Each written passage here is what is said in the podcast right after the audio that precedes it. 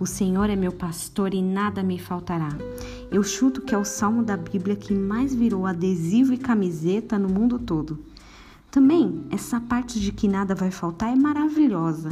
Dá uma impressão de caixa eletrônico, de coach de vida, de resolvedor automático de problemas.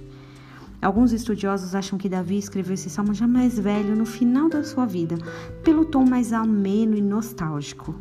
Davi sabia que nada lhe faltou, mas esse preenchimento das coisas que faltariam não estava ligado às ovelhas, mas ao pastor. Como bom pastor de ovelhas que foi, é, porque Davi, antes da fama, cuidava do rebanho da família. Ele já havia defendido de leões, de ursos ferozes, mas ele também alimentava e cuidava de todas as ovelhas, não no que elas queriam, mas no que elas precisavam.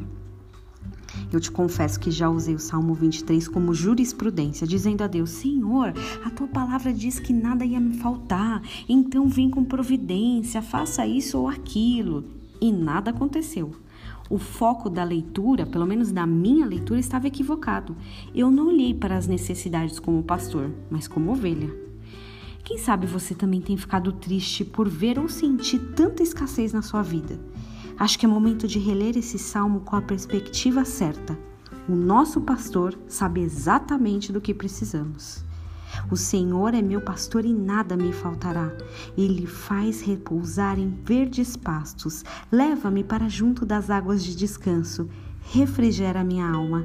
Guia-me pelas veredas da justiça por amor ao teu nome. Ainda que eu ande pelo vale da sombra da morte, não temerei mal algum, porque tu estás comigo. Não deixe a sua Bíblia aí aberta, empoeirando o Salmo vinte e três, se de fato você não entender o que o pastor tem para você. Que você tenha um dia abençoado em nome de Jesus.